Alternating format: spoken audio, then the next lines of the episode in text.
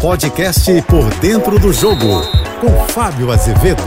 Quem será o técnico do Brasil na Copa América? Parece uma pergunta simples, mas ela é muito complexa. Porque Fernando Diniz tem contrato até meio do ano que vem. Só que o meio do ano que vem já bate com o início da Copa América. Olá, Sejam todos muito bem-vindos ao nosso podcast Por Dentro do Jogo. Eu sou o Fábio Azevedo e vamos bater papo. Seleção brasileira tem alguns amistosos, mas a Copa América é o ponto alto, além das eliminatórias a partir de setembro para a Copa do Mundo de 2026. Sorteados os grupos, o Brasil está no grupo D dessa competição, com Colômbia, Paraguai e mais um adversário da CONCACAF, Costa Rica ou Honduras. Ainda depende desse confronto. Mas quem será o treinador? Carlo Ancelotti? Esse era um sonho do presidente Edinaldo Rodrigues, mas este foi afastado, está fora da CBF. E será que ele vai realmente trocar o Real Madrid pela seleção brasileira? José Mourinho, técnico da Roma, disse que ele seria louco de fazer isso. Enfim, acho que não vai rolar, mas Fernando Diniz tem um início muito ruim na seleção brasileira. Ah, mas é trabalho de médio e longo prazo. Ok, será que teremos paciência para suportar o processo e alcançar o sucesso? Só o tempo vai indicar